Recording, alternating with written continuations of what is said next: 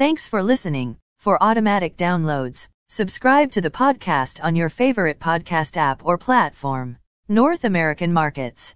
S&P TSX was down on the week by 130.6 points or minus 0.65%. Dow Jones Industrial Average was up on the week by 0.83 points or 0%. Nasdaq was down on the week by 139.99 points or minus 1.18%. The S&P 500 was down on the week by 27.59 points or minus 0.69%. VIX Futures was up on the week by 0.5 points or 2.08%.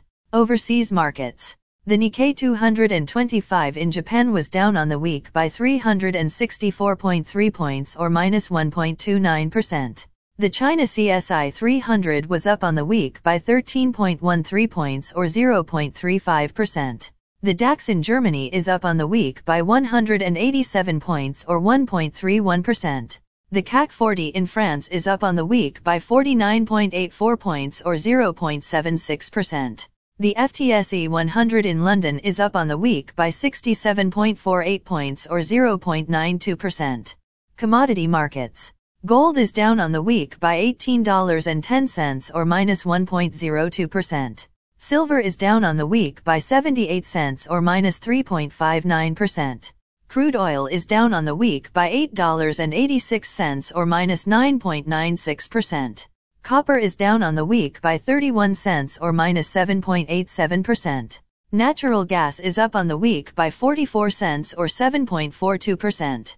Corn is up on the week by 1 cent or 1.48%. Soybeans are down on the week by 2 cents and a quarter or minus 1.50%. Wheat is down on the week by 7 cents or minus 1.29%. The Canadian dollar is down on the week by minus 1.32 basis points or minus 1.00%. Highlights of this week's news. On Monday, we get German producer price index. On Tuesday, markets look forward to Canadian retail sales and new housing price index and the New Zealand interest rate decision. On Wednesday, set to be released is German, French, and Eurozone Purchase Managers Index, United States durables goods orders, new home sales and consumer inflation expectations data. On Thursday we look forward to the United States Thanksgiving holiday. On Friday, to finish the week, German gross domestic product is set to be released. Again, thanks for listening. For automatic downloads, please subscribe on a podcast app or platform.